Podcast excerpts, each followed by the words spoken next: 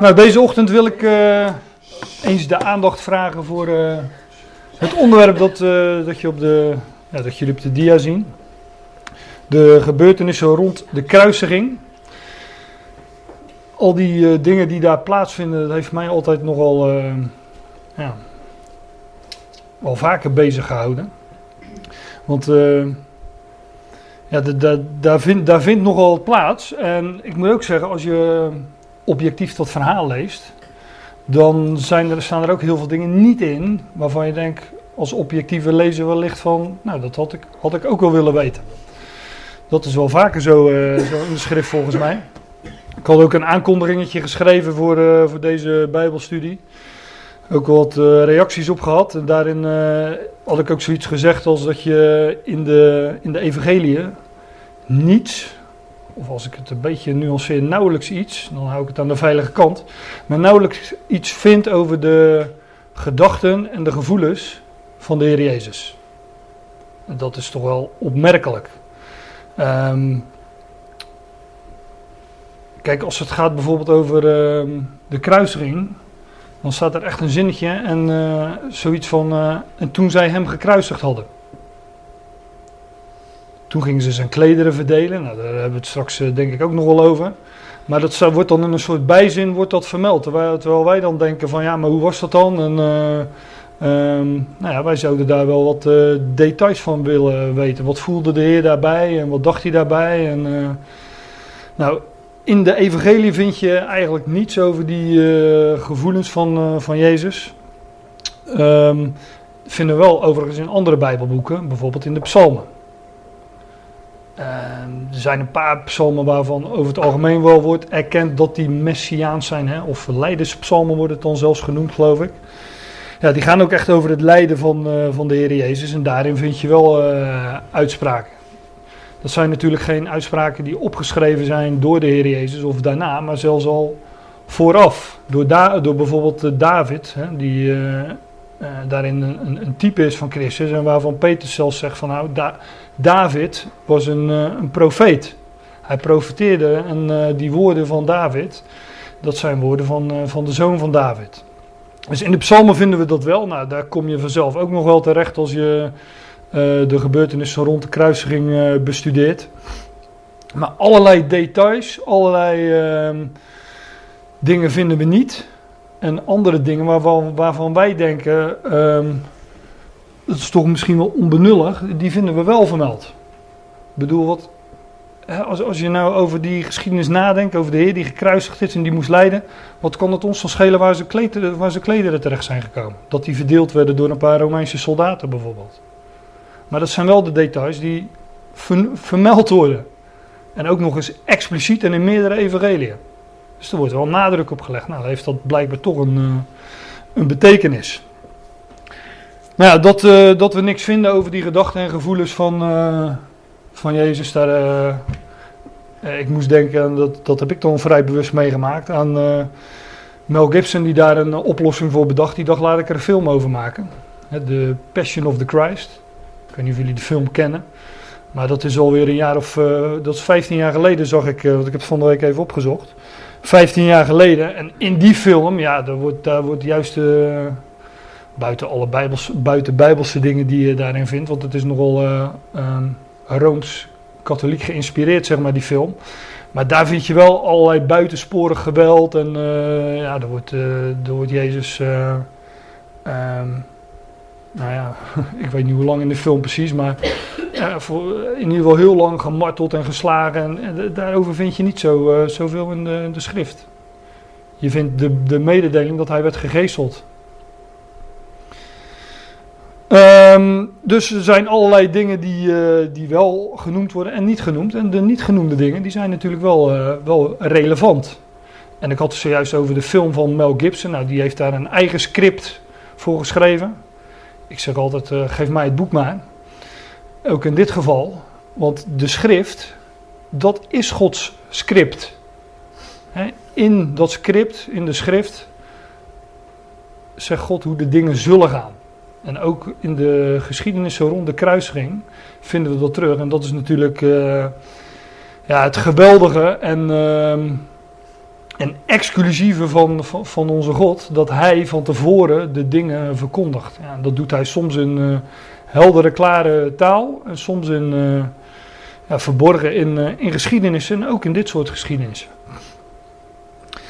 Nou, dan is er nog, ja, dit plaatje staan drie kruisen. is er nog een kwestie van de, de drie of de vijf kruisen.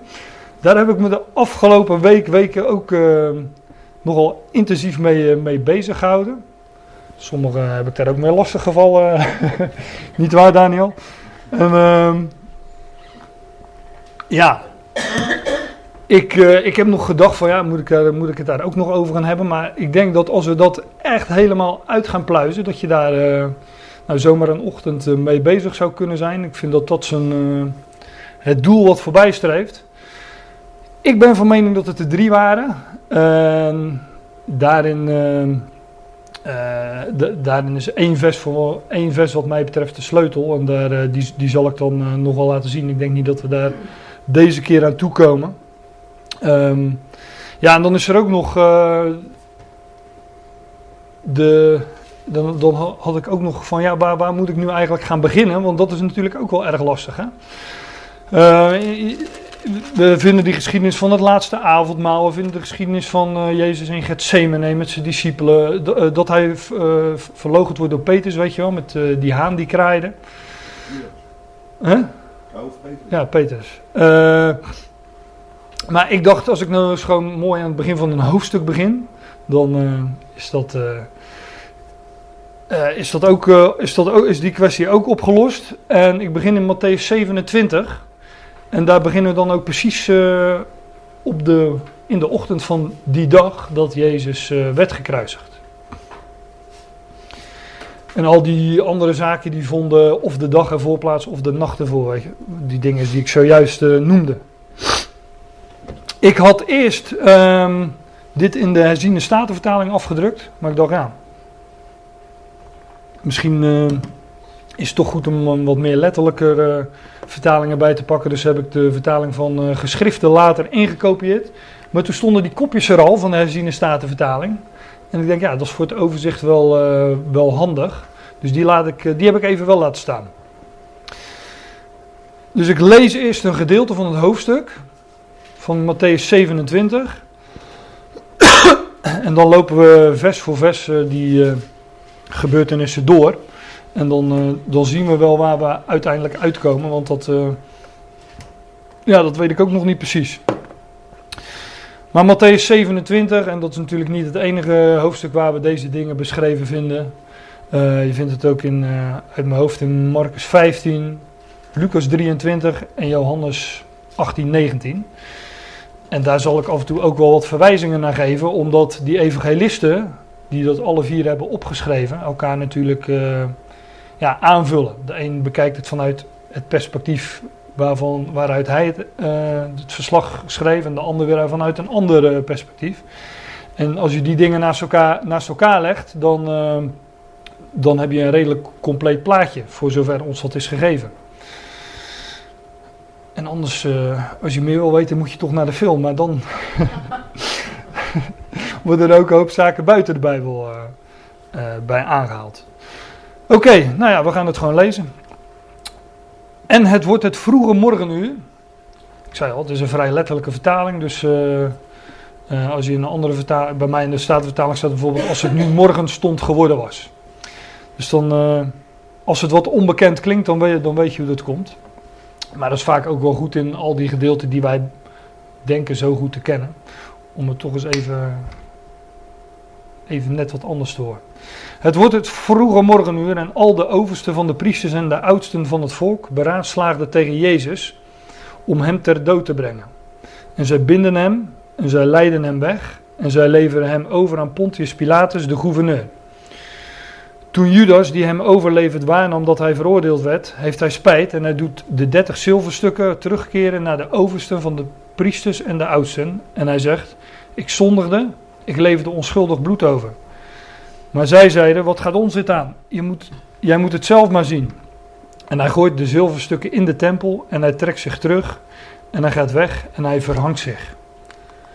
En de overste van de priesters nemen de zilverstukken en zij zeiden: Het is niet geoorloofd om ze in de korbankist te werpen, omdat het de prijs van bloed is. En zij beraadslagen en zij kopen daarmee het veld van de pottenbakker tot een begraafplaats voor de vreemdelingen.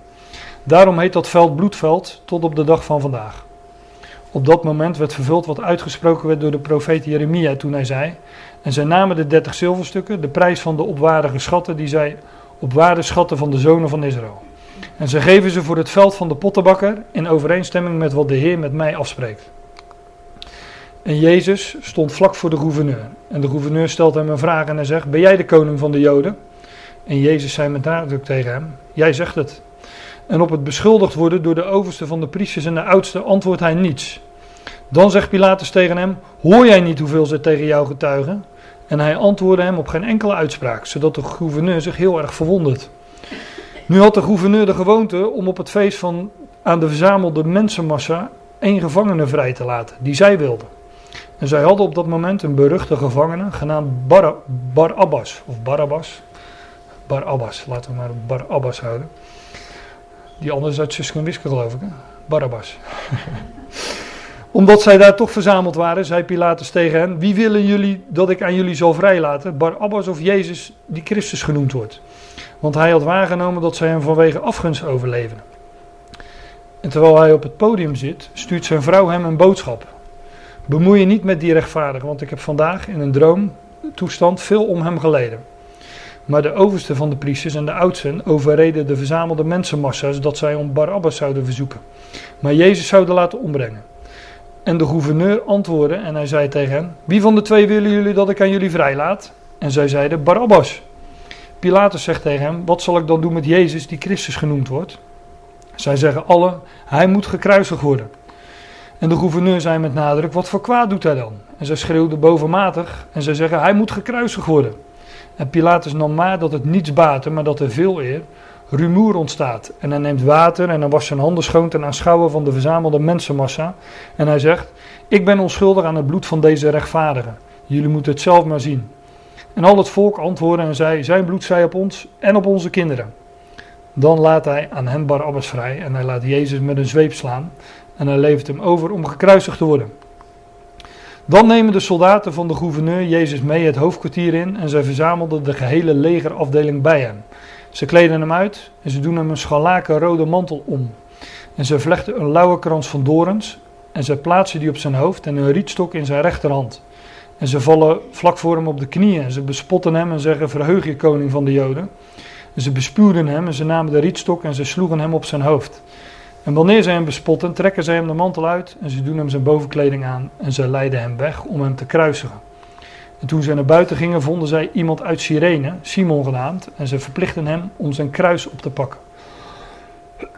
en ze komen op een plaats genaamd Gogota, dat is de zogeheten schedelplaats. Ze geven aan hem zure wijn, vermengd met gal te drinken, en hij proeft het en hij wil het niet drinken. En zij kruisigen hem en ze verdelen zijn bovenkleding door het lot te werpen. En ze gingen daar zitten en ze bewaakten hem. Tot zover eerst maar eens. Want dit is volgens mij uh, nou ja, ongeveer de helft van het hoofdstuk nog maar. Het is namelijk een, uh, een vrij lang hoofdstuk. En pas uh, hier vinden we inderdaad dat hij gekruisigd wordt. En zoals ik zei, ja, het is toch een soort van tussenzin.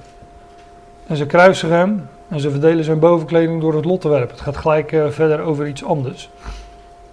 En uh, nou ja, daar komen we nogal op, tenminste, als we dit gaan halen, vers 35. Eh,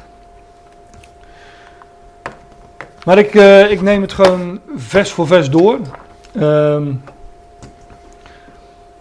ja, we hebben het zojuist gelezen en dat zijn toch wel wat, wat details.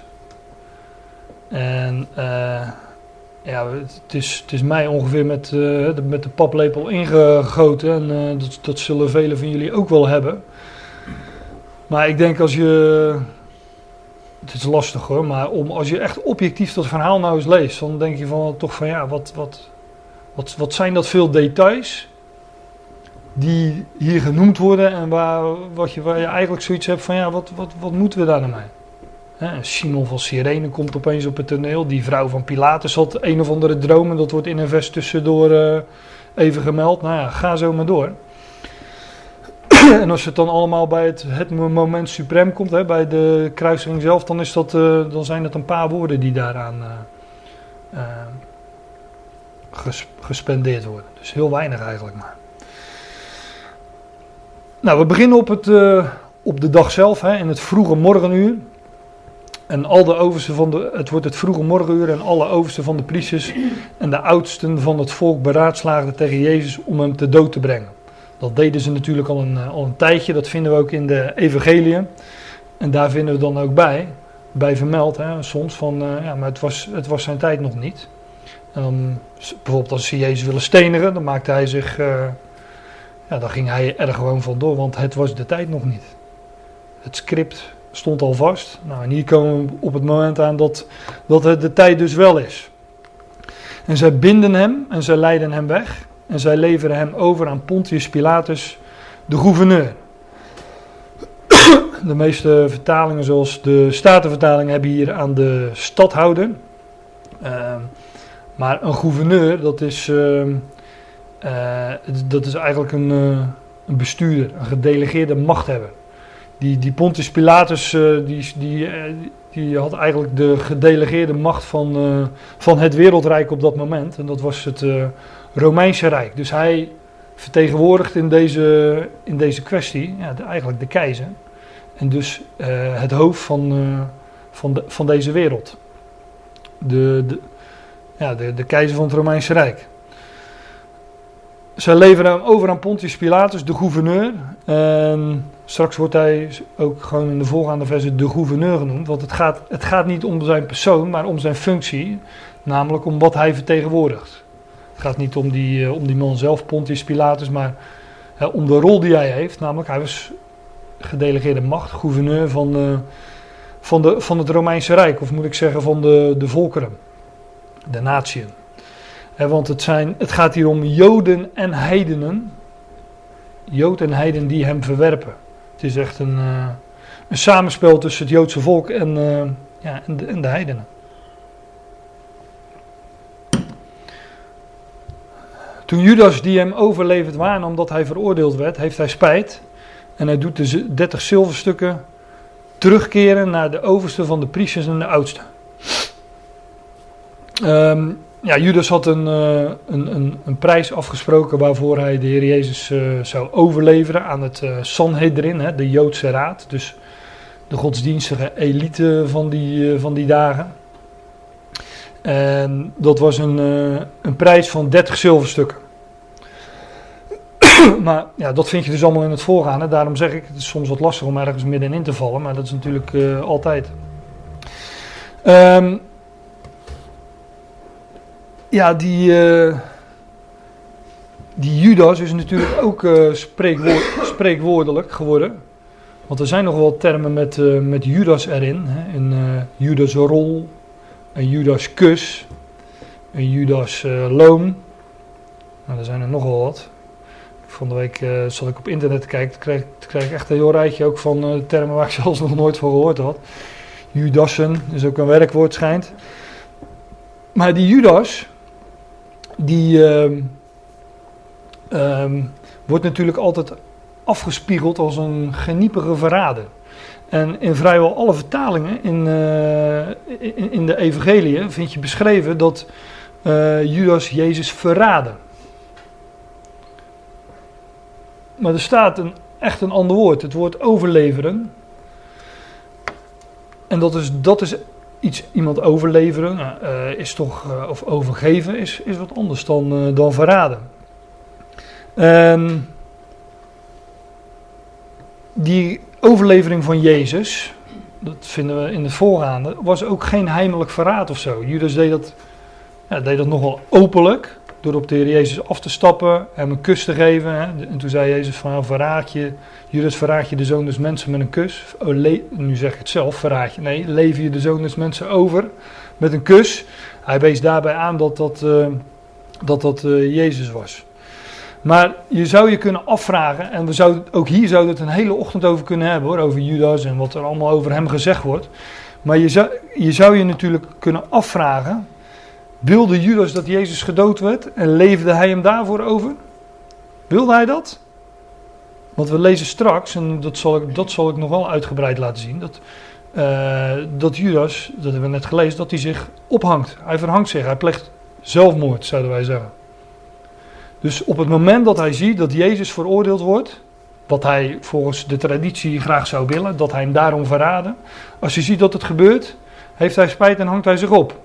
Nou, dat had hij van tevoren al kunnen bedenken, toch? Dat dat uh, zou gebeuren, zou je denken als uh, de traditionele versie klopt. Ik denk, maar die uh, mag, u, mag u zelf meenemen ter overdenking. Ik denk dat Judas, net als alle andere discipelen, een nogal Joodse messiasverwachting had van Jezus is de komende koning, die is hier om zijn koninkrijk op te richten. Dat is immers ook wat Jezus predikte, dus dat was helemaal niet, uh, niet vreemd. Alleen wij weten achteraf dat hij moest sterven en moest opstaan. En inderdaad, dat hij, hij zal wederkomen om zijn koninkrijk hier op aarde op te richten. Maar er was nog, ja, God had nog een ander plan. Met de natie namelijk. En dat was een verborgen plan. Maar dat wisten zij niet op dat moment.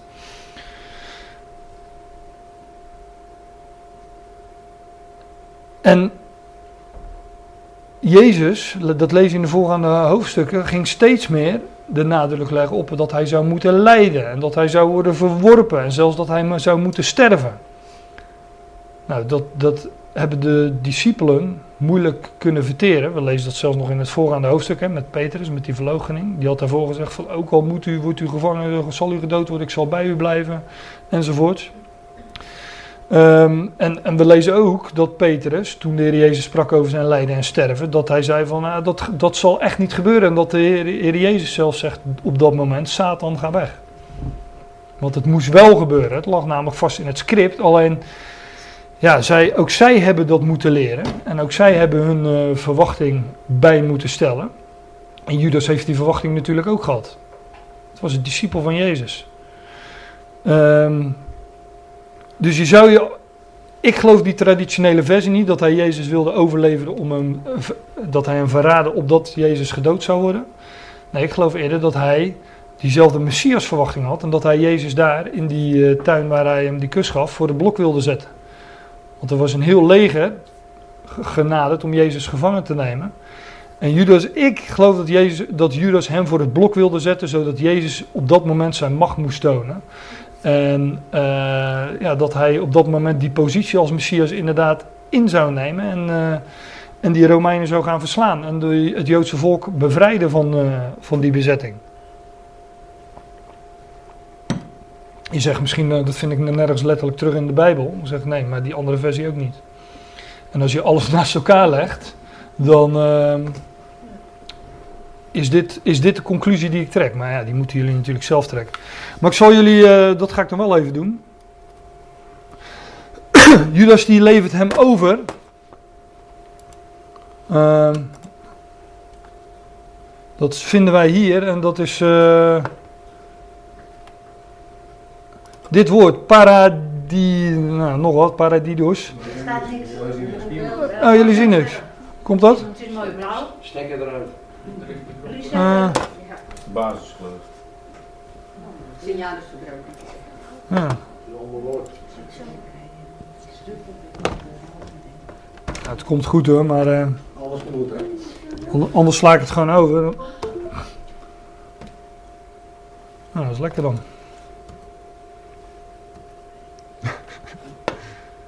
Het is niet veel beter, mensen. Control alt delete. Nee, ja, dat laat ik dat maar niet doen. Uh,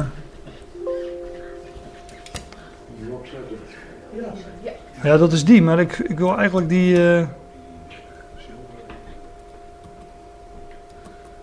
ik probeer nog één keer en dan. Uh, anders moet ik alleen maar even vertellen wat ik wilde laten zien.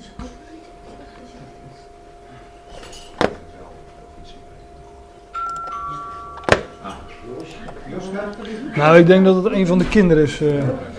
Hoop ik.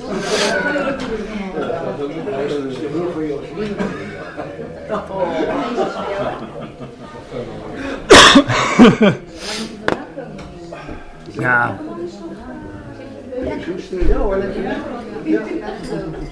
Ik, uh, Ik laat dit even voor wat het was. Ik zal jullie vertellen wat ik uh, wilde laten zien, maar dat, uh, de techniek laat me even in de steek. Maar uh, anders wil ik in een pauze nog wel een keer proberen.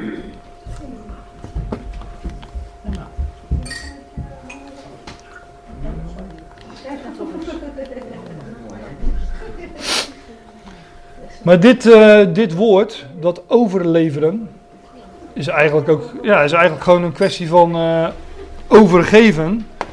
Dat vind je op uh, diverse plaatsen in de. Ja, dat is een, een, woord dat vrij veel voorkomt.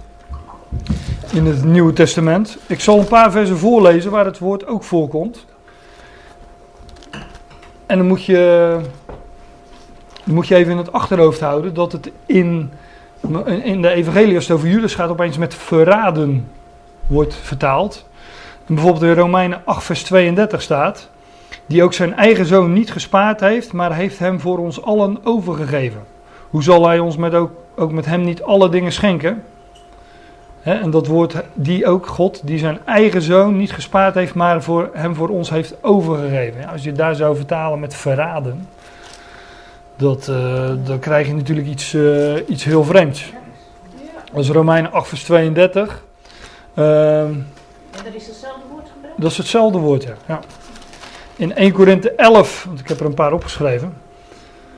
Ehm, in 1 Korinthe 11 vers 2, dat is een heel ander verband. Daar zegt Paulus tot de Corinthiërs: En ik prijs jullie, broeders, dat jullie in alles mijn gedachtig zijt en de inzettingen behoudt, zoals ik die jullie overgegeven heb. Is gewoon een kwestie van overgeven, overleven. Zelfs het woord traditie zit daar nog in, want tradities zijn overleveringen. dingen die je overgeeft aan het volgende geslacht. En die dan meestal eh, heel lang blijven hangen. maar het, het, gewoon het grondwoord is overgeven of overleveren. Uh, Gelaten 2 vers 20 sla ik even over voor de tijd, want we moeten ook gewoon verder. Maar Efeze pak ik dan nog even wel erbij, Efeze 5. Uh, Efeze 5, uh, bijvoorbeeld in, uh, in vers 2. Wandelt in de liefde zoals ook Christus ons lief gehad heeft. En zichzelf voor ons heeft overgegeven. Tot een offerande en een slachtoffer voor God tot een welriekende reuk. Christus, hij heeft zichzelf, hij geeft zichzelf over. Nou, dat lees je ook in hetzelfde hoofdstuk in uh, vers 25. Mannen, hebt uw eigen vrouwen lief, zoals ook Christus de gemeente, de ecclesia, lief heeft. En zichzelf voor haar heeft overgegeven. Christus geeft zichzelf over uh, voor de Ecclesia.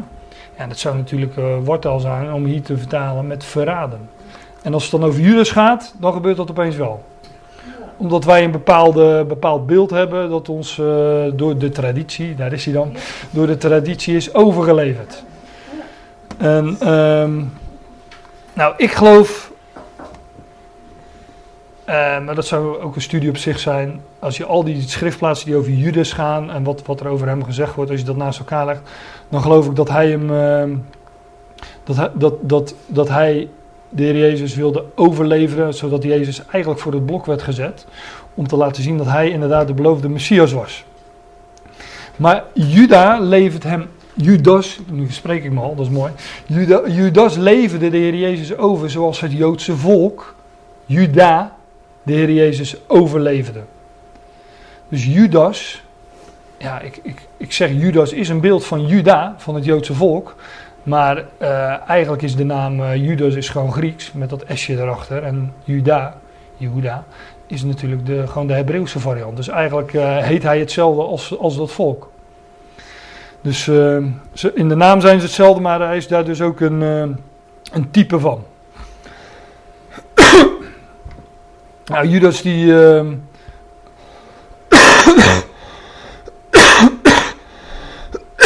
Judas die krijgt spijt, lezen we hier. En die 30 zilverstukken doet hij terugkeren naar de overste van de priesters en de oudste. En uh, nou, daar hadden zij dus niet zoveel boodschap aan. En je ziet ook dat uh, in het vervolg van het uh, verhaal. dat Juda, Judas wordt verworpen, oftewel terzijde gesteld. Judas komt hier aan zijn einde. Gaat er straks nog wel wat uitgebreider op in. Ja, en ik wil dit ook, ik wil dit met een, ook met een typologische bril bekijken, wat hier gebeurt. Dat zijn we nu aan het doen natuurlijk. Juda als beeld van het Joodse volk.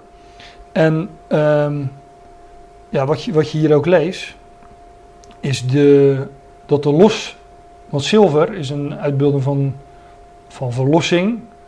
En zilveren geld is een uitbeelding van de losprijs. En die losprijs die gaat hier ook van Juda naar, ja, naar, een, naar, naar een ander volk. Nou, dat uh, wordt hier ook uitgebeeld. 30. Kijk, wij leven in de tijd dat Juda verworpen is. dat, we lezen ook dat het Joodse volk, uh, dat, het, dat het bij wijze van spreken dood is. Hè, want bij, wanneer het weer tot leven zal komen, dan wordt er bijvoorbeeld in Ezekiel 37 verteld, ik zal u uit uw graven doen opkomen. Dus Juda, het voor Joodse volk, is nu, uh, is nu tezijde gesteld en ja, dat wordt uitgebeeld ook in de dood. die 30, daar heb ik het volgens mij een paar studies geleden wel eens over gehad ik denk bij Daniel, dat was ook iets met een, met een 30, 30 dagen geloof ik. Um, daar heb ik er nog een paar op een rijtje van gezet, want die 30 spreekt ook altijd van onze tijd. Waarin uh, inderdaad het heil, de redding weggenomen is van Juda en uh, naar, een, naar een ander volk is gegaan. En het voor Juda, voor Israël, voor het Joodse volk verborgen is. Kijk, Jozef was 30 jaar toen hij onderkoning werd bijvoorbeeld. Ik ga het nu even snel voorbij, want ik heb het vorige keer wat, wat volgens mij wat uitgebreider uh, dingen over verteld. Maar Jozef was verborgen voor, het, voor Israël tot zijn dertigste. Want toen werd hij onderkoning en kwamen zijn broers tot hem. Simson die gaf aan zijn dertig metgezellen een raadsel op. Nou, raadsels spreken van verborgenheden. Die dertig metgezellen, uh, ja, die spreken dus van onze tijd waarin verborgenheden worden opgegeven. Raadsels worden opgegeven, maar ook ontsluierd natuurlijk. Dit is mooi, want Davids helden, die mannen die bij hem waren, dat waren 30 man. En die waren met hem verborgen in die spelonk van Adullam, totdat David koning werd. En buiten het oog van Israël, van koning Saul op dat moment, was daar David met zijn 30 mannen. Nou, die 30 spreekt daar dus altijd van, van verborgenheid. En David was dan ook 30 jaar toen, hij, uh, toen zijn koningschap openbaar werd, laat ik het zo zeggen. Want hij was al eerder tot koning gezalfd. Nou, Jezus was 30 toen hij in de openbaarheid trad en zo kan ik nog wel even doorgaan. Het gaat altijd om verborgen dingen en bij de 30 wordt er iets, uh, iets openbaar. Uh, nou, die 30 vinden we dus ook met betrekking tot Juda. En, op het, en, en dat, die losprijs die gaat daar weg bij, bij Juda. Hij gooit de zilverstukken in de tempel. En hij trekt zich terug en hij gaat weg en hij verhangt zich. Nou, die zilverstukken komen in de, terecht in de tempel. En om met de woorden van Paulus te spreken, weten jullie dan niet dat jullie een tempel van God zijn? Dus waar komt de losprijs terecht? Nou, niet bij Juda, maar bij, uh, bij een ander deel. Bij de gemeente, bij de Ecclesia de tempel gods, noemt Paulus die een aantal keren. Een woonstede, dat staat of daar een woonstede gods in de geest, oftewel een geestelijke woon, geestelijk woonhuis van God. Ja, hij trekt zich terug en hij gaat weg en hij verhangt zich. Dus Judas heeft zich, uh, heeft zich opgehangen.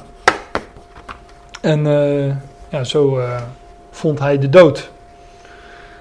Um, maar Kijk, als iemand zich ophangt, we weten allemaal wel hoe dat gaat natuurlijk. Dat is natuurlijk een beetje luguber om het daarover te hebben. Maar wanneer iemand opgehangen wordt, wordt de adem afgesneden. En adem, zowel in het Hebreeuws als het Grieks, ruach in het Hebreeuws en Griek, Grieks het pneuma, is hetzelfde woord als voor geest. Hier wordt bij Juda, Judas de adem afgesneden. Het is gewoon een beeld van hoe de geest werd afgesneden van Juda. Het, volk, het Joodse volk werd afgesneden. En uh, de geest, dat, dat, leven van, ging naar een ander, ander volk. Tijdelijk. Hij verhangt zich. Nu zie je in, uh, in Handelingen 1 wordt er nog wat uitgebreider op ingegaan. Want daar zoeken ze een vervanger voor, Ju, voor Judas. er waren twaalf discipelen en dat gat moest opgevuld worden. En dan staat er. Uh, Deze, en dat is Judas, vers 16, deze nu heeft het loon van de met het loon van de ongerechtigheid een stuk grond verkregen. En nadat hij voorovergevallen was, barstte hij in het midden open en kwamen al zijn ingewanden naar buiten. Ik had het net even over lugube, maar dit is natuurlijk nog, uh, ja, nog wat uh, luguberder. Is dat, is dat Nederlands? Meer luguber. Oh, maar jullie weten wat ik bedoel. Uh, men zegt ook wel eens, dit is in tegenspraak met wat je in de evangelie vindt. Maar ja, het is wat uh, schemielig natuurlijk. Maar ik lees het gewoon zo dat hij zich opgehangen heeft. En uh, weet ik veel, misschien is de balk of het touw gebroken waaraan hij hing. En hij is gevallen en, en opengebarsten. Nou ja, waarom, moet, waarom moeten wij dat weten? Ja, dat is niet iets wat je na de maaltijd aan tafel voorleest, lijkt me. Misschien is na de maaltijd handiger dan ervoor, maar het zijn allemaal details dat je denkt van ja, wat, wat moet er daarmee? Maar hij barstte open en, hij, en zijn ingewanden kwamen naar buiten. Ik geloof gewoon dat het ook een beeld is van, uh, van, van de dood van het Joodse volk, maar ook hoe het verstrooid werd. De verstrooiing van het Joodse volk, uh, nou ja, dat is natuurlijk over heel de wereld verstrooid. Maar dat wordt hier uitgebeeld, lijkt me. Juda dood en Juda werd, het Joodse volk werd verstrooid. En het is bekend geworden bij allen die in Jeruzalem wonen, zodat dat stuk grond in een eigen taal Akoldama genoemd wordt, dat wil zeggen bloedakker. We hebben het ook zojuist gelezen in uh, Matthäus 27, eh, dus dat zijn de volgende versen, dus daar kom ik op. Maar bloed spreekt ook van, uh,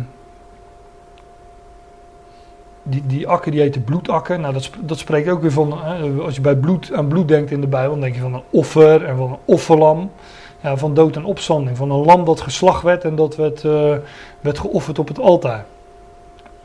Nou, deze, dit offer, deze dood en opstanding, hè, bij wijze van spreken, komt, daar, daarmee, daarmee werd een, uh, een akker gekocht, een bloedakker. In uh, Matthäus 27 heet dit de akker van de pottenbakker. Ja, daar komen we dan uh, ook nog op. We gaan in de volgende vers in Matthäus 27. nou ja, de akker stond in Matthäus 13 al, is de wereld. Maar door, door deze losprijs wordt, wordt een akker gekocht die, als het mij vraagt, ook een uitbeelding is van hoe de wereld werd gekocht hoe het Joodse volk werd terzijde gesteld met een reden, namelijk ja, om die akker te kopen. Want er staat geschreven in het boek van de Psalmen: Laat zijn woonplaats woest worden en laat er niemand zijn die daarin woont, en laat een ander zijn ambt als nemen. Kijk, dit gaat allemaal letterlijk over Judas.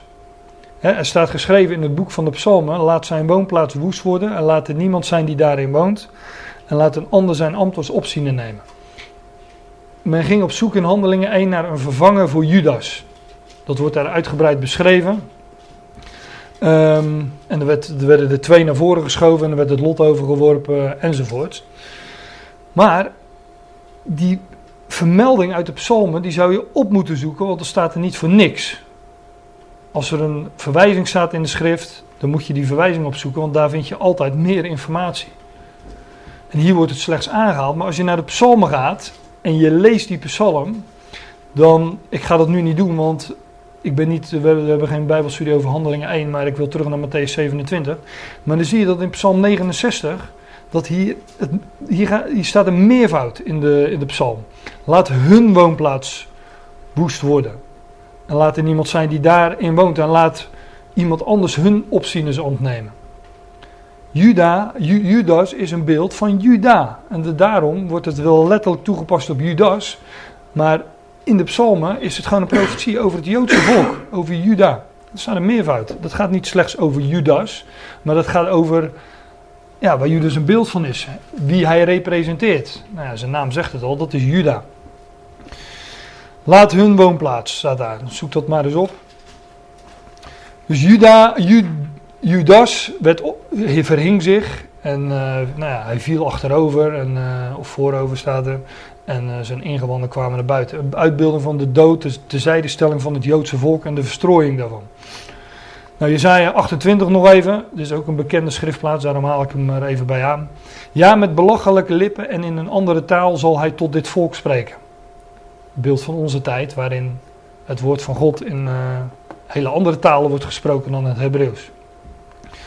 Tegen wie hij zei: Dit is de rust, geef de vermoeide rust. En dit is de verademing. Maar zij, ook meervoud, wilden niet luisteren.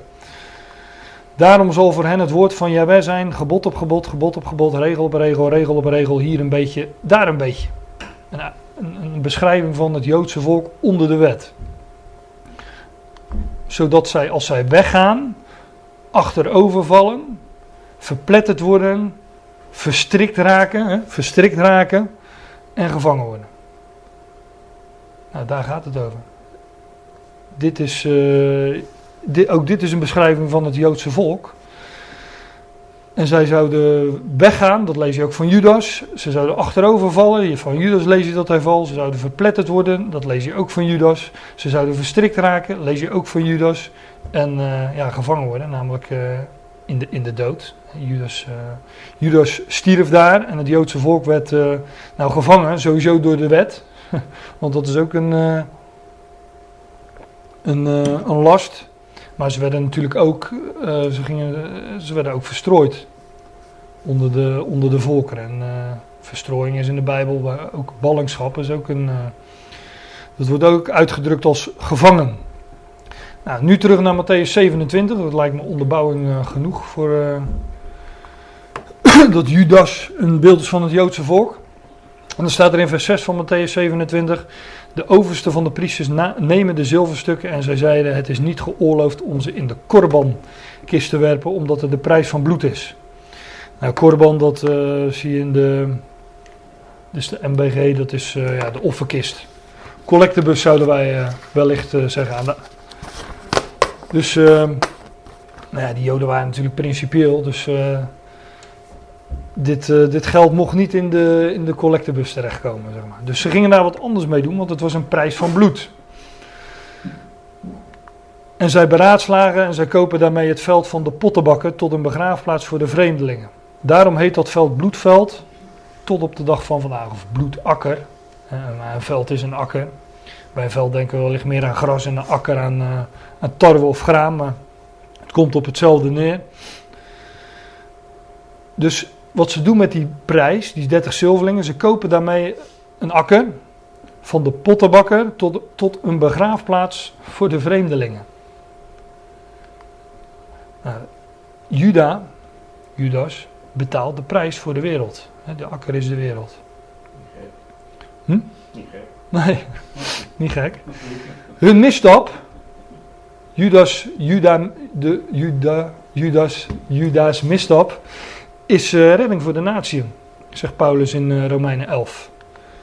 Hun verwerping is de verzoening van de wereld, zegt Paulus ook in Romeinen 11. En er werd een veld meegekocht, een akker, van de pottenbakker tot een begraafplaats voor de vreemdelingen. En Paulus zegt bijvoorbeeld in uh, Efeze 2: Dan zijn jullie geen vreemdelingen en bijwoners meer, maar medeburgers der heiligen en huisgenoten van God. Wij zijn die tempel in deze tijd. Dus daar werden, daar werden de vreemdelingen begraven. Nou, wij zijn met Christus gestorven, dus uh, wij. Uh, Daarom betalen wij nu nog voor een begraafplaats. Ja. Oké. Okay. Ja. Maar ze kochten daar, dat staat er ook nog, een, het veld van de pottenbakker. Wie is de pottenbakker? Paulus heeft het daar ook over in, uh, in diezelfde hoofdstukken van Romeinen, in Romeinen 9. God is de pottenbakker. En uh, Paulus zegt, daar gaat, daar, kijk, Romeinen 9 tot 11 is, uh, is eigenlijk de uiteenzetting van uh, ja, het Joodse volk is aan de kant gezet en het heil is bij de natieën terechtgekomen. Maar hoe zit, hoe zit dat nu met Juda en met het Joodse volk? Nou, ik haalde net al wat dingen uit de Romeinen 11 aan. Dit is Romeinen 9, net daarvoor. Daar staat, zal ook het maaksel tegen hem die het gemaakt heeft zeggen, waarom hebt u mij zo gemaakt? Of heeft de pottenbakker geen macht over het leemklei. Om uit dezelfde klomp klei het ene voorwerp tot een eervol en het andere tot een oneervol voorwerp te maken. Maar dat is toch ook precies wat we vinden beschreven met betrekking tot het Joodse volk. God had een uh, klomp klei gemaakt. Uh, God, had, God, God, had uit een klomp klei uh, dat, ehm, ja, die pot gemaakt. Als uitbeelding van het Joodse volk. En God zegt, nou, uit diezelfde klomp klei maak ik een, maak ik een ander vat. En dat ene vat, dat, dat verwerp ik. En dat andere vat, dat, dat neem ik aan. Overigens, als je dit opzoekt, en ik zei al, dat moet je altijd doen. Als je dit opzoekt, voor mij is dat, uh, heb ik dat genoteerd, Jeremia 18 is het, dacht ik, of 19, nee, 18. Als je dit opzoekt in Jeremia 18, dan is dit een profetie over het huis van Israël. Daar staat dat de pottenbakker uit die klomp klei twee vaten maken. En die, dan staat er ook echt bij, die, dat die klei, dat is het huis van Israël. Dus blijkbaar, maar daar hebben we het vorige keer over gehad, maakt God uit die klomp klei uh, dat ene volk, namelijk het Joodse volk, dat zet hij aan de kant en hij gaat verder, om het zo te zeggen, met een ander volk. Maar dat andere volk, de oorsprong van dat andere volk ligt wel in die klomp klei, dus wel in Israël. Dus de twee stammen, om het dan wat nadrukkelijker te zeggen, worden aan de kant gezet, dat Joodse volk. En God gaat met dat andere huis van Israël. Um, ja, verder heeft hij een verborgen plan. Want die zijn verstrooid, weet je nog, weten jullie nog, onder de natieën, die tien stammen. En daar kwam redding terecht, bij de natie. Nou, dat legt Paulus uit in uh, onder andere Romeinen 9 tot 11. en in Romeinen 9, vers 24 gaat het ook over uh, Joden en heidenen. Maar er worden nog veel meer profetieën aangehaald, bijvoorbeeld uit Hosea. En ook daar is, in Hosea zijn het die twee huizen van Israël, Juda en Israël, die daar tegenover elkaar staan. Ja, dan staat er op dat moment werd vervuld wat uitgesproken werd door de profeet Jeremia toen hij zei, en zij namen de dertig zilverstukken, de prijs van de opwaardige schatten die zij op waarde schatten van de zonen van Israël, en ze geven ze voor het veld van de pottenbakker in overeenstemming wat, wat met wat de Heer met mij afspreekt. Het lastige is dat hier staat, zo werd vervuld wat uitgesproken werd door de profeet Jeremia. Maar uh, dat het uh, een citaat is uit Zacharia. Tenminste, dat komt vrij dicht in de buurt wat, uh, met wat we in, uh, in Zacharia vinden. Nu zijn er volgens mij twee opties. En dat is, of we moeten dit heel letterlijk nemen, dat Jeremia het een keer uitgesproken heeft, maar het niet opgeschreven. En dat Zacharia degene is die het wel opgeschreven heeft. Of het citaat is nogal vrij geciteerd en is geciteerd uit Jeremia en Zacharia. Bijvoorbeeld uit Jeremia 18 en 19, waar ik zojuist naar verwees, waar het gaat over die pottenbakken. Ik. Uh, ik denk zelfs dat, zelf dat het de laatste optie is. Dat het een citaat is waarin geciteerd wordt uit Zacharia en Jeremia. En dat alleen Jeremia genoemd wordt. Als uh, grotere profeet. Maar als jullie daar andere ideeën over hebben, dan uh, zoek ik daar geen ruzie over. En ik sta ook open voor uh, andere zienswijzen, want ik weet het eerlijk gezegd gewoon ook niet. Maar in Zacharia 11 staat er dan, en er staat, want ik had tegen hen gezegd, als het goed is in uw ogen, geef mij mijn loon. Zo niet, laat het na. Toen hebben zij mijn loon afgewogen 30 zilverstukken.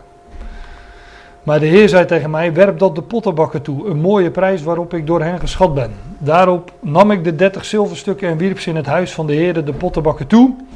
Toen brak ik mijn tweede stok, samenbinding, stuk, om zo de broederschap te verbreken tussen Juda en Israël.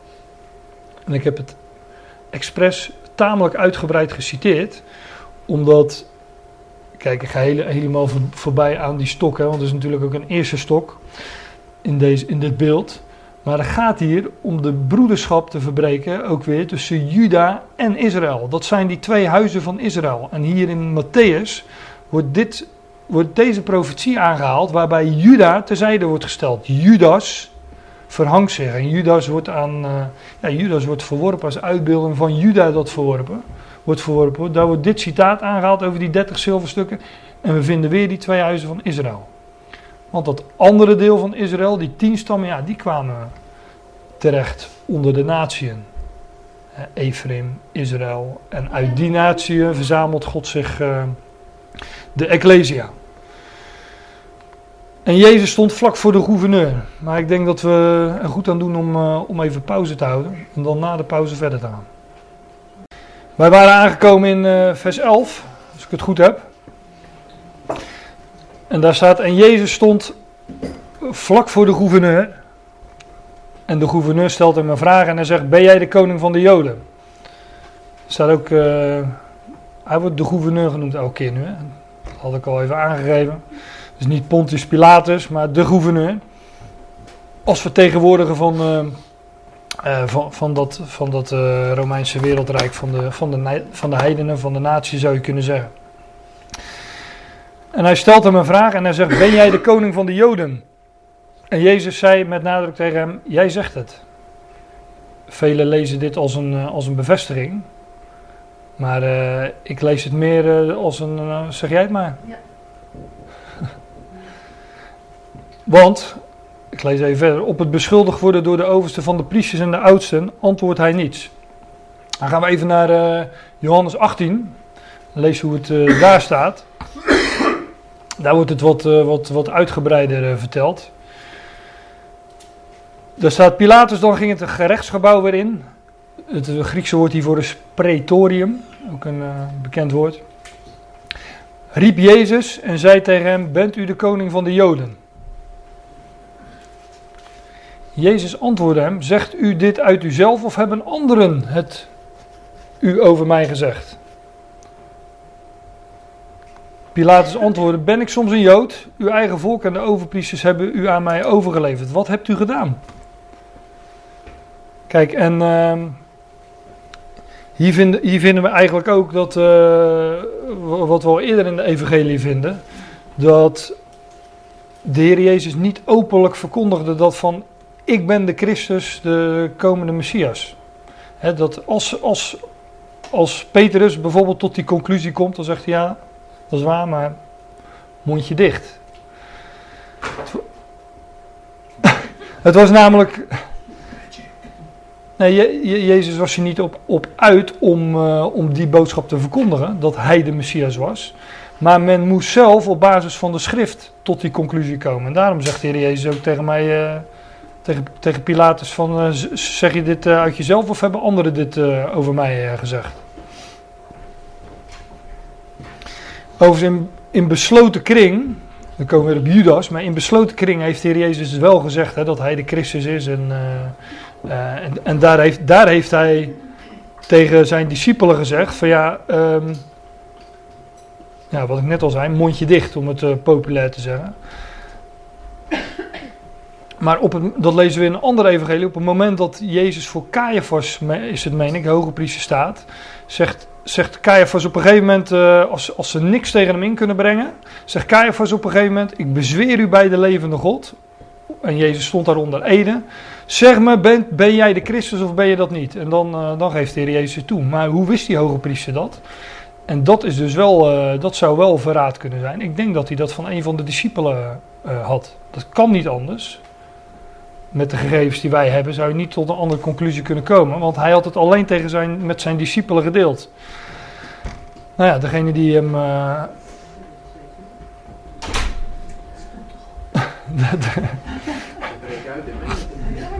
Degene die, uh, degene die Jezus overleefde, ja, die kan dat dus, die zou dat dus verraden moeten hebben. Want hoe wist die hoge priester dat anders? Maar hier zegt Jezus tegen Pontius Pilatus, joh, zeg je dit uit jezelf of hebben anderen het uh, u over mij gezegd? Ja, zegt Pilatus ook, uh, hoezo ben ik dan een Jood? en hij zegt, uw eigen volk en de overpriesters hebben u, aan mij overgeleverd. Wat hebt u gedaan? Wat, wat, wat, wat, heb je, wat heb je nou eigenlijk gedaan? Waarom sta je hier? Jezus antwoordde, en hier gaat het weer over hetzelfde als waar, het, waar we het zo voor de pauze over hadden. Jezus antwoordde: Mijn koninkrijk is niet van deze wereld. Als mijn koninkrijk van deze wereld was, zouden mijn dienaars gestreden hebben, opdat ik niet aan de Joden overgeleverd zou worden. Maar nu is mijn koninkrijk niet van hier. Dat zei hij tegen Pilatus. Nu, zegt hij, is mijn koninkrijk niet van hier. Dus nu is zijn koninkrijk wel vandaar. Ergens anders dus blijkbaar. Want hij zegt, dat, ik, hij zegt dat hij een koninkrijk heeft. Mijn koninkrijk is niet van deze wereld, maar er is blijkbaar wel een koninkrijk. Hè, Paulus noemt dat in Colossense 1, uh, dat bij zijn overgezet uit de macht van de duisternis in het koninkrijk van de zoon van zijn liefde. Mijn koninkrijk is niet van deze wereld, zegt de Heer hier. Maar nu is mijn koninkrijk niet van hier. Nu is het dus ergens anders, namelijk verborgen. Het zou verborgen worden in de, ja, in de hemel. En bij, bij, niet bij de Joden terechtkomen, bij, bij de natieën. En uh, dus natuurlijk, het impliceert nog iets. Nu is mijn koninkrijk niet van hier. Straks namelijk wel. Dat impliceert het ook nog eens natuurlijk. Hè? Want nu is mijn koninkrijk vandaar. En straks zal het ook van hier zijn.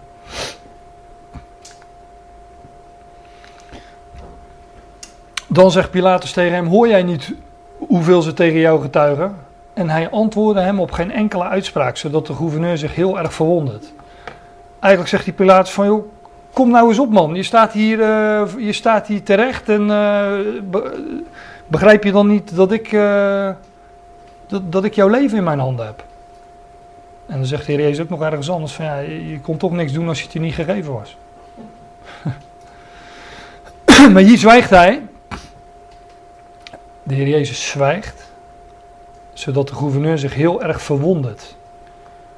Nou, Jezus zwijgt, dat is, ook dat is een uitbeelding van onze huidige tijd, waarin het lijkt of, uh, of God zwijgt. Hè. Maar God spreekt ook uh, in deze tijd uh, niet zoals hij in het verleden deed. Maar God, God spreekt door zijn woord. Maar God zwijgt en daaruit heeft men ook wel geconcludeerd dat, uh, dat God dood is. Hè? Dat, uh, het is ook uh, redelijk gangbare theologie.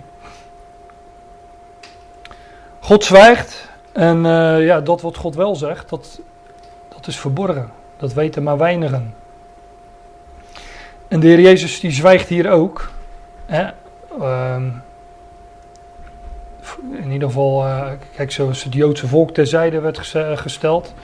God, God zwijgt ook tot, dat, tot het Joodse volk. Het is een komen en gaan op de trap.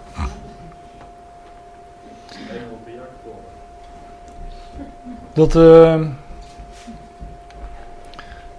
dat woordje verwondering, dat is ook een woord dat spreekt van onze, onze tijd. Pilatus, die gouverneur, die verwonderde zich heel erg. In Handelingen 13,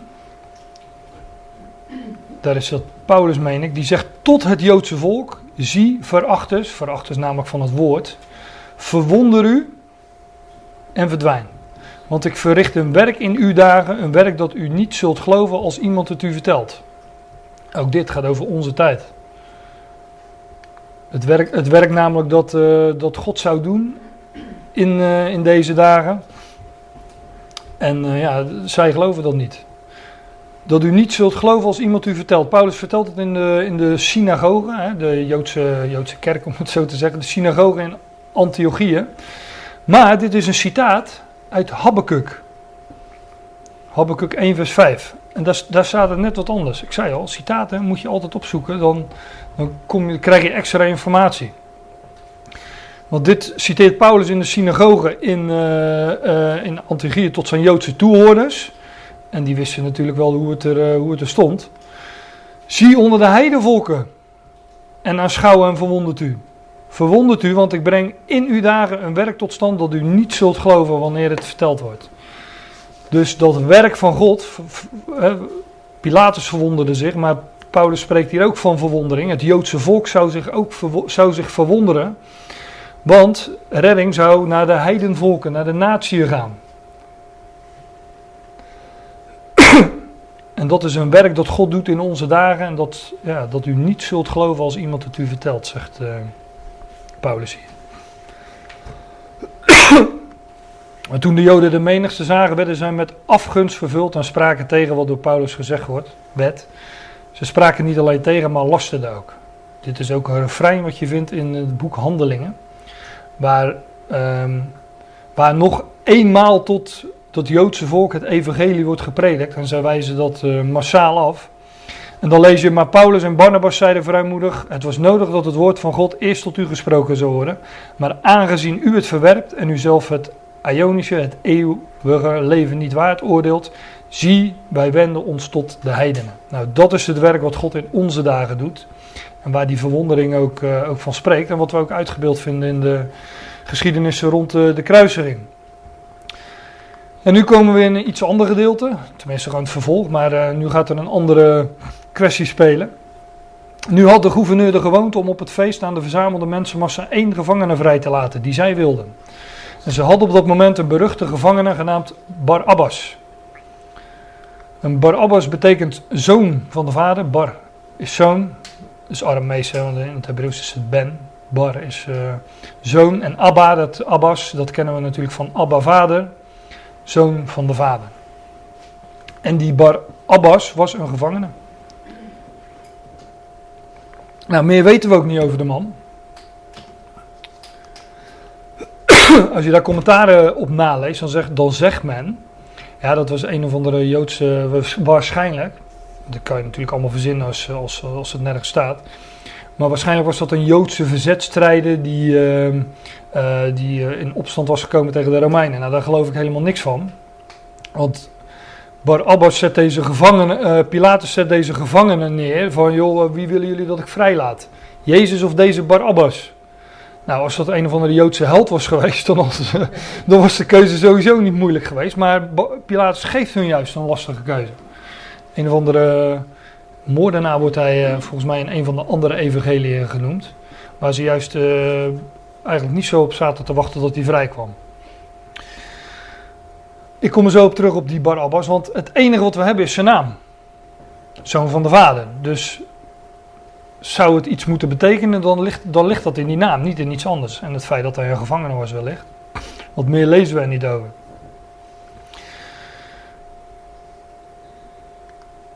Omdat zij daar toch verzameld waren, zei Pilatus tegen hem: Wie willen jullie dat ik aan jullie zal vrijlaten? Barabbas of Jezus die Christus genoemd wordt? Want hij had waargenomen, hij wist dat zij hem vanwege afgunst overleveren. Kan je ook afvragen, hoe wist hij dat? Kijk, dat Sanhedrin was bij elkaar gekomen. En die hadden gezegd van, uh, die, die, die, dat hij moest uh, sterven. Maar daar hadden ze de Romeinen voor nodig, omdat ze zelf geen doodstraf uit mochten voeren, het Joodse volk. En het Sanhedrin. Maar is dat waargenomen? Ja. Je kan toch zonder dat iemand iets gezegd heeft, het waarnemen? Ja, maar dit is, dit is in de meeste vertalingen staat er iets, want hij wist. Oh. oh. Dus, um, maar dat waargenomen, ja. Het is, een, het is een, in ieder geval uh, een sterk woord. Dat hij het uh, met zekerheid wist. Ja, in dit Sanhedrin, dat lezen we in een andere Bijbelboeken, zaten ook uh, mensen die Jezus wel een warm hart toedroegen. Hè? En, een Nicodemus, Jozef van Arimathea, dat waren mensen, die waren, dat waren gelovigen. Zij geloofden in Jezus als Messias. Maar zij waren wel onderdeel van het Sanhedrin. Daarom kwamen ze ook, kwam uh, Nicodemus waarschijnlijk ook in de nacht tot Jezus lezen. Een soort van uh, stiekem. Dus wellicht had hij het van hun gehoord, dat ze hem vanwege afgunst overleveren. en dan komt er weer zoiets uh, aparts. Terwijl hij op het podium zit, de meeste vertalingen, oude, de, de Statenvertaling zegt rechterstoel. Nou, dat, was, dat podium was wel meer dan een rechterstoel. Maar terwijl hij daar zat, uh, stuurt zijn vrouw hem een boodschap. Bemoei je niet met die rechtvaardigen. Waar bemoeit hij zich nu mee, zou je denken. Maar, maar zij zegt, bemoei je niet met die rechtvaardigen, want ik heb vandaag in een droom, een droomtoestand, veel om hem geleden. Daarna gaat het verhaal gelijk weer verder.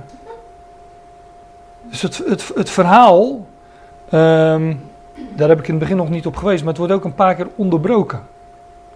Je vindt bijvoorbeeld uh, in, de eerste, in, vers 1 en 2, uh, uh, in vers 1 en 2 wordt, komt Jezus voor Pilatus te staan, dan gaat het verder met Judas. De, de, de, de zijdestelling van Judas.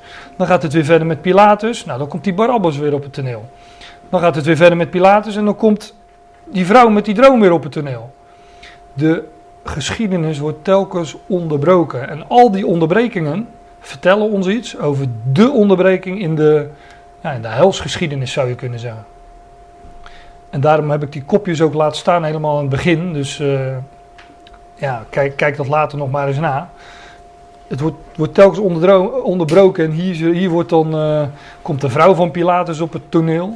En dat wordt dan, dat wordt dan vermeld. Wij, wij willen eigenlijk hele andere dingen weten, maar we, we krijgen dit in het verslag van eh, Matthäus. Ja, want die hoort ook helemaal niet wat hij ermee doet. Nee, hij hoort helemaal niet wat hij ermee doet. En niet, nou ja, niet, niet, niet veel in ieder geval, want Jezus eh, eindigt eh, aan het kruis natuurlijk. Nou, en er staat niet hoe die vrouw heet, en eh, er staat alleen maar dat zij een droom heeft gehad. Ja, en waar die vrouw dan een beeld van is, ja, ik. eh, ehm, En dat lijden, dat kan positief of negatief. Ja, nou, ik denk dat die vrouw op de een of andere manier, een, eh, om het heel globaal te zeggen, een, eh, een uitbeelding is van, eh, van het volk. Dat niet, niet Juda, maar dat andere volk dat in deze periode van verborgenheid verzameld wordt uit, uit de natie. En, want ja, dromen gaan daar altijd over. Eigenlijk kennen we twee grote dromers in de Bijbel, en dat zijn Jozef en, eh, en Daniel. Ja, en al die. eh, ja.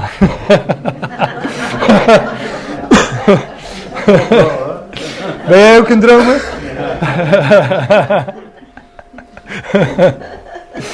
ja, goed man. maar eh, ja, die, die dromen van, van Jozef en Daniel, die, die spreken ook over de, de verborgenheid. Hè? Eh, nou, de makkelijkste is natuurlijk Jozef uit Genesis, die verworpen werd door zijn broeders. Uitbeelding van het, eh, van het volk, Israël, dat hem verwierp. En terecht kwam in het buitenland, daar in een gevangenis terecht kwam en daar dromen uitlegde.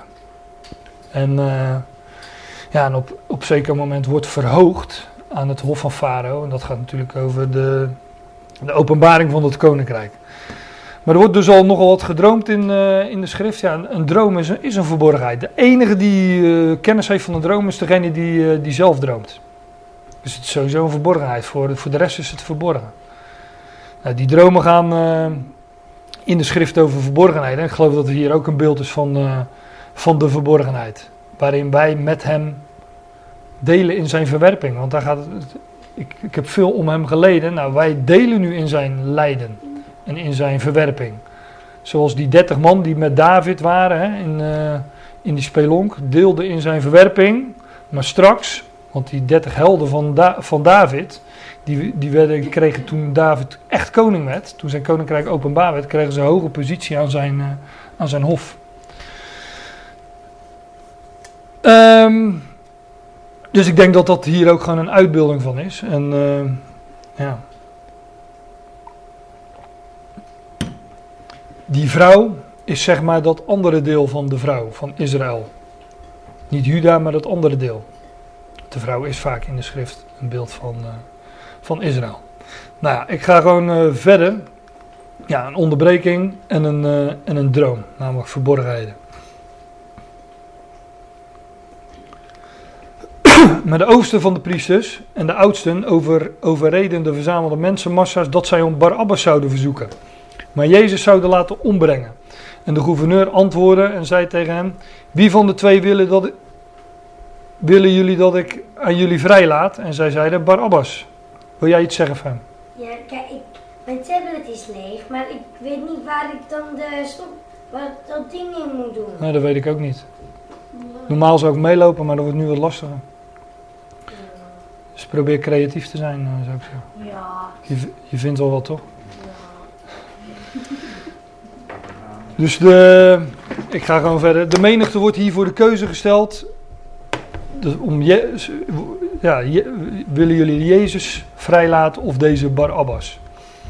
Pilatus zegt tegen hem: Wat zal ik dan doen met Jezus, die Christus genoemd wordt? Zij zeggen allen: Hij moet gekruisigd worden, hè? kruisig hem. en de gouverneur zei met nadruk: Wat voor kwaad doet hij dan? Ja, dat wist hij zelf ook niet. En zij schreeuwden bovenmatig en zij zeggen: Hij moet gekruisigd worden. Dat was geen antwoord op de vraag, denk ik altijd als ik, eh, als ik het lees. Maar ze wisten blijkbaar ook niet wat voor kwaad hij had gedaan. Dus roep me maar wat. Hij moest in ieder geval gekruisigd worden. En Pilatus nam waar dat het niets baatte, maar dat er veel eer rumoer ontstaat. En hij neemt water en hij wast zijn handen schoon ten aanschouwen van de verzamelde mensenmassa. En hij zegt, Ik ben onschuldig aan het bloed van deze rechtvaardigen. Jullie moeten het zelf maar zien. En het volk antwoordde: Zijn bloed zij op ons en op onze kinderen. Ja, Pilatus die dacht zich hiermee daarvan van af te maken, maar dat. eh, het feit is gewoon dat hij wist eh, dat hij iemand die onschuldig was eh, te dood eh, bracht. Maar het was natuurlijk gewoon een politieke kwestie. Joden staan in de geschiedenis bekend als een eh, opstandig volkje. Er zijn heel wat eh, opstanden geweest. Zit je nou naar eh, rechts te kijken?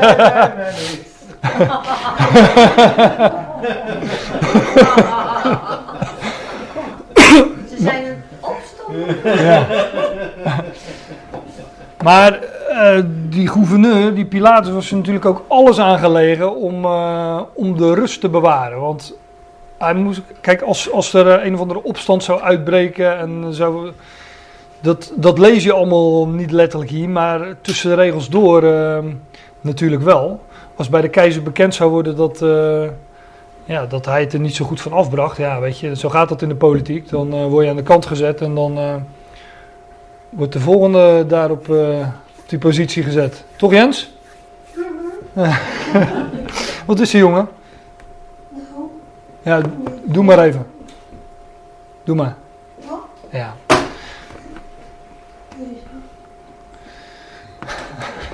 Dus het was ook echt een politieke aangelegenheid. En eh, eh, dat, dat lees je.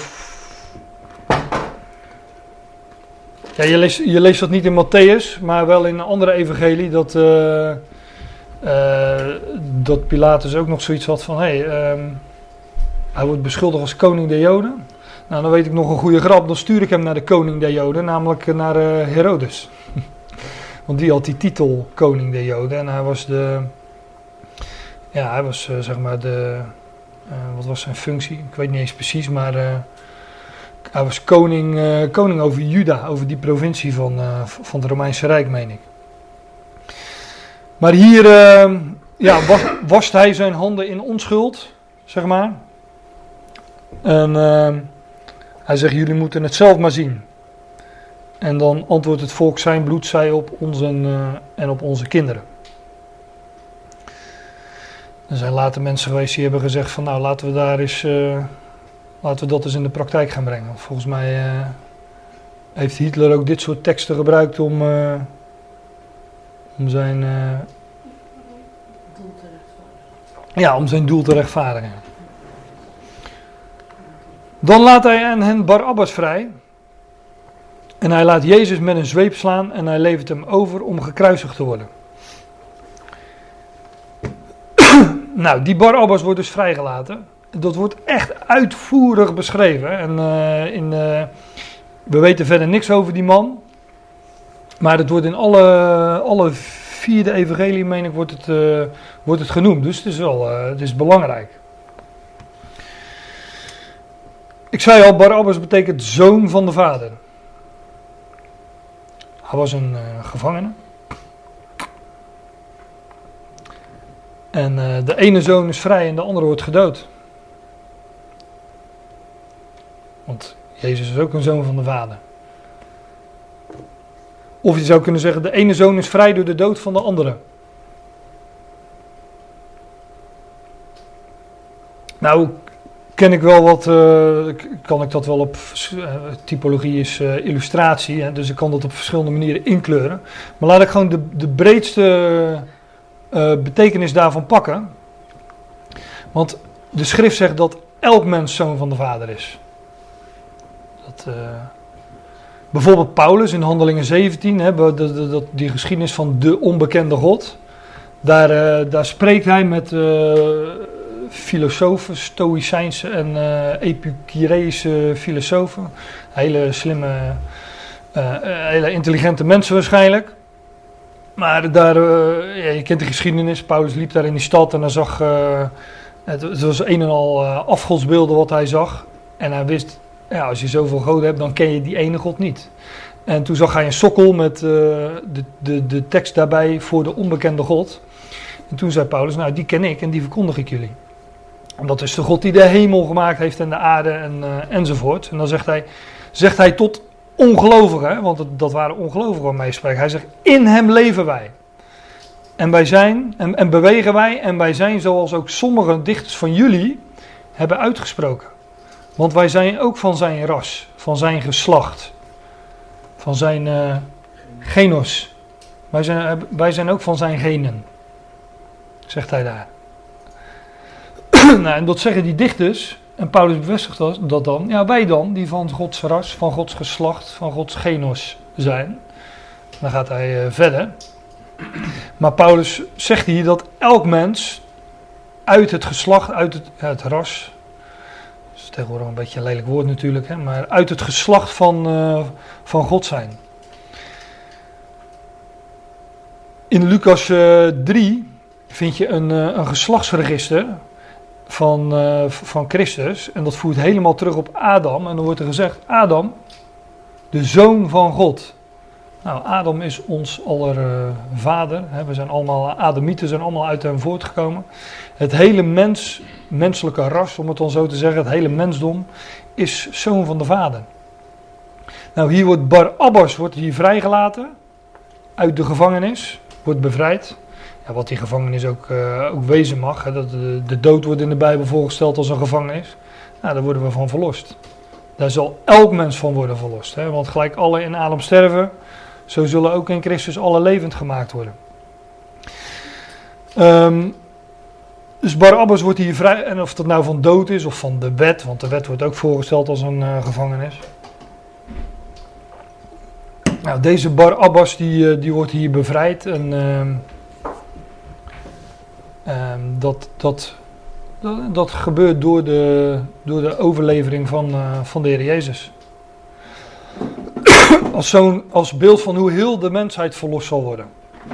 Bevrijd zal worden van, eh, van gevangenis en slavernij. Als ik hem smalle toepas, dan zeg ik van eh, hij is zoon van de vader. En dan zeg ik bijvoorbeeld een vader, een vader had twee zonen. Waar moeten we dan aan denken? Ja, de gelijkenis van de verloren zoon. Een vader had twee zonen. En uh, ja, de een die. Be, nou, die ene werd, die ene werd in ieder geval be, bevrijd. Maar daar, daar zijn die twee zonen, de twee huizen van Israël. Hè, want in eerste instantie is natuurlijk. Je zou, je zou ook kunnen denken aan de zoon van de vader. Ja, de twee huizen van Israël. Hè. Ephraim is mijn eerstgeboren zoon, zegt, uh, zegt, de profetie. Dus het is natuurlijk ook smalle toepasbaar. En uh, uh, dan is het wel mooi om te lezen dat Bar Abbas een gevangene was. Want die andere zoon, Ephraim, die tien stammen, die gingen in ballingschap. En ballingschap of uh, verstrooiing wordt in de Bijbel ook altijd, wordt ook vaak gevangenschap genoemd. Wordt vergeleken met een gevangenis. Als die ballingschap opgeheven wordt, staat er bijvoorbeeld: Ik zal uw gevangenis wenden. Ik zal jullie gevangenis omkeren. Nou, hier is het uh, de zoon van de vader, de gevangene, die bevrijd wordt. Door de dood van de andere zoon. Erg dubbelzinnig en heeft meerdere toepassingen als je het mij vraagt. Dan laat hij aan hen Barabbas vrij en hij laat Jezus met een zweep slaan. Geestelen staat er in de meeste vertalingen. En hij levert hem over om gekruisigd te worden. ja, ik. Uh,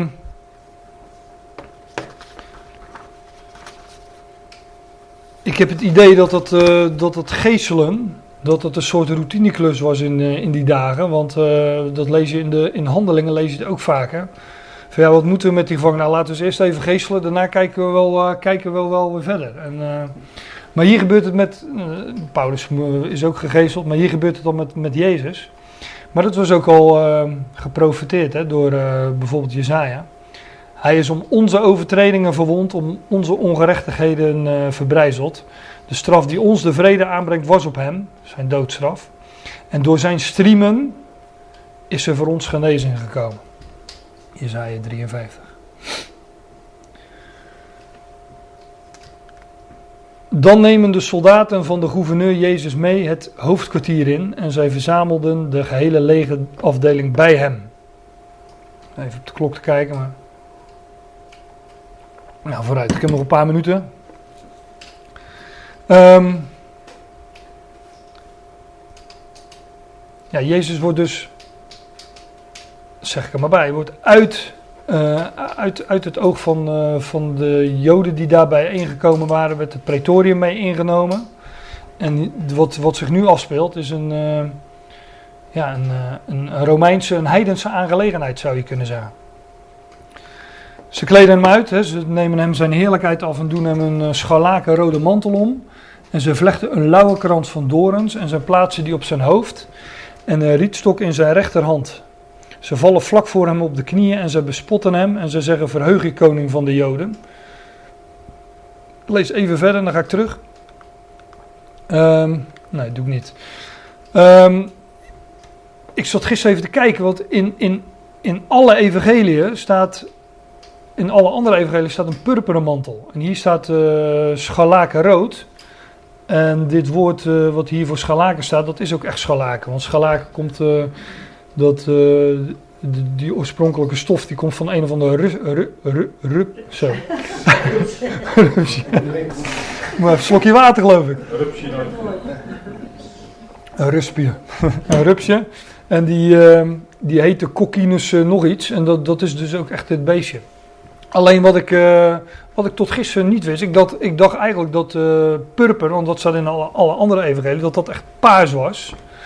Ehm, maar dat is op zich wel waar, maar het is toch meer een. ja, het is een beetje een. Het, het neigt meer richting rood. Dat is eigenlijk wat. Uh, ik heb wat, wat bronnen vermeld. Hier staat purper is een kostbaar pigment. Dat uit purperslakken gewonnen wordt. Het kan variëren van rood tot violet. En hier staat dan weer, dat Wikipedia, purper is een purperrode verfstof. Dus het neigt toch wel het meest naar, naar rood. Dus purper is ja, het is niet per se echt uh, paars. Het is meer roodachtig paars dan. Maar we kennen natuurlijk in het Engels purple. En dat is wel, volgens mij wel de vertaling van paars. Maar... Um, dus dat scharlaken rood. Ik dacht, ja, dat, is, dat, dat lijkt wel een tegenspraak met de andere evangelie. Want in alle andere evangelie is het een purperen mantel. Maar dat komt, nou ja, dat komt toch redelijk in de buurt. En rood spreekt in de Bijbel van, ik kan het nu natuurlijk niet uitgebreid gaan onderbouwen, maar rood spreekt van koningschap. Schalaken ook nog eens van zonde, ook al waren uw zonde als schalaken. maar purper is een, het, het, is sowieso een mengkleur van blauw en rood. En rood is de kleur van de aarde. Hè? hier niet, wij hebben, wij maar in, in, in, in de in, in buurt daar van, uh, van, van Israël, van het Joodse land. Ja, daar is de grond vaak rood. Volgens mij uh, betekent Edom ook zoiets als rood. En die bergen daar hebben wat rode kleur. En blauw is de kleur van de hemel. En dat daartussen, tussen blauw en rood, of een mengkleur van blauw en rood, ja, dat spreekt van de middelaar tussen hemel en aarde. en dat, dat is de Heer Jezus natuurlijk, als hoge priester. Ja, we gaan het niet over het hoge priesterlijk kleed hebben nu, maar als hoge, de hoge priester is de positie van middelaar tussen, tussen God en mensen, tussen hemel en aarde. Ze kleden hem uit, ze doen hem een scharlaken rode mantel uh, om en ze vlechten een, uh, ja, een lauwe krans van dorens. Dus ze geven hem een, uh, een, een, ja, een soort kroon op zijn hoofd. Hè. Dat spreekt natuurlijk ook van koningschap. En een rietstok in zijn rechterhand. En ze vallen vlak voor hem op de knieën. En ze bespotten hem en ze zeggen: Verheug je of gegroet, jij koning van de Joden. en ik weet dat ze deden dit om te bespotten, dit staat er. Maar als je nou het hele verhaal ontdoet van, uh, van, dat, van, ja, van dat, uh, hoe zeg je dat? dat, roept een bepaald gevoel op natuurlijk. En dat, dat heb ik ook. Dus dan denk je van ja, wat een rotzak uh, enzovoort. Zo kun je natuurlijk van alles bij denken. Maar als je het nou heel objectief alleen de feiten leest. En um, dan staat er dat ze een mantel, een scharlakenrode of purperen mantel omdeden. Wat spreekt van koningschap, van hoge priesterschap. Hij krijgt een kroon op zijn hoofd. Wat spreekt van koningschap. Overigens is het een kroon, een lauwe krans van dorens. En dorens is in de schrift ook een uitbeelding van de wet. Je leest straks dat dat kleed van hem wordt afgedaan. Maar je leest nergens dat die kroon eraf ging. Je vindt dan ook vaak afbeeldingen, plaatjes waarin de Heer Jezus wordt getekend op het kruis met, een, met die doornenkroon op zijn hoofd. Dat zou heel goed kunnen, want in Colossense staat dat die doornen, kijk die doornenkroon, dat geloof ik is een uitbeelding van de wet. En in Colossense staat dat de, dat handschrift dat tegen ons was, in inzettingen bestaande, dat heeft hij aan het kruis genageld. Dus die wet kwam daar ten einde en ook die wet werd met hem gekruisigd. Dat lezen we in de, in de brieven van Paulus. Maar het spreekt in ieder geval natuurlijk ook van, uh, van koningschap. Ja, en dat hij, voor mij, dat hij de wet vervuld heeft. Door die uh, kroon van dorens op zijn hoofd te nemen. Hij kreeg een rietstok in zijn rechterhand. Een staf spreekt ook van koningschap, spreekt van opstanding. Riet spreekt ook nog eens van de waterkant, hè, van hoe, uh, en de wateren van de volkeren. Waar ging, de, de, waar ging die opstanding, waar ging die redding naartoe? Nou, naar de natie. Ze vallen voor hem op de knieën en ze bespotten hem en ze zeggen: Verheug je koning van de Joden. Hier zijn het heidenen die de koning van de Joden aanbidden. Ze bespotten hem, dat weet ik wel, maar als je gewoon puur kijkt naar de feiten, buiten het oog van het, van het Joodse Sanhedrin, zijn het hier heidenen die hem, die hem erkennen, bij wijze van spreken, om het zo te zeggen, erkennen als koning en hoge priester en hem uh, uh, aanbidden als koning. Want een mantel spreekt van heerlijkheid, spreekt van koningschap, spreekt van hoge priesterschap. Vlechten is overigens, heeft ook nog iets met, uh, uh, hoe noem je dat? Kunstig verdichte fabels noemt de, de schrift dat ergens. He, het, vlechten betekent, zijn, het zijn uh, goede constructies, het zit goed in elkaar. Ja, Rietzok spreekt van staf, koningschap en opstanding. Ze bespuwden hem, zij namen de rietstok en zij sloegen hem op zijn hoofd. En wanneer ze hem bespotten, trekken ze hem de mantel uit, ze doen hem zijn bovenkleding aan en ze leiden hem weg om hem te kruisigen. Ik, nogmaals, ze bespuwden hem en ze, na, en, en, dat, en ze bespotten hem en ze sloegen hem op zijn hoofd. Ja, als ik, ze wezen hem aan als hoofd. Als ik het lees dan en ik, ik wil het, ik, ja, ik ontdoe het van de, dat is lastig, maar ik probeer naar te kijken van wat betekent het. Ja, ze, ze sloegen hem op zijn hoofd. Ja, ze wezen hem aan als hoofd. Het zijn heidenen die hem aanwijzen als hoofd. Natuurlijk, ik doe niks aan van de letterlijke gebeurtenis en hoe verschrikkelijk dit is geweest. En, uh, um, maar toch, uh, ja, het dringt zich wel op. Al die, waarom staan al, anders al die details erbij? Van een mantel, een kroon, een, een staf enzovoort. Ze trekken hem de mantel uit, ze doen hem bovenkleding aan en ze leiden hem weg om gekruisigd te worden. Ja, dan komen we bij uh, weer een andere iets, een andere, dat wordt een, een, andere wending in het verhaal.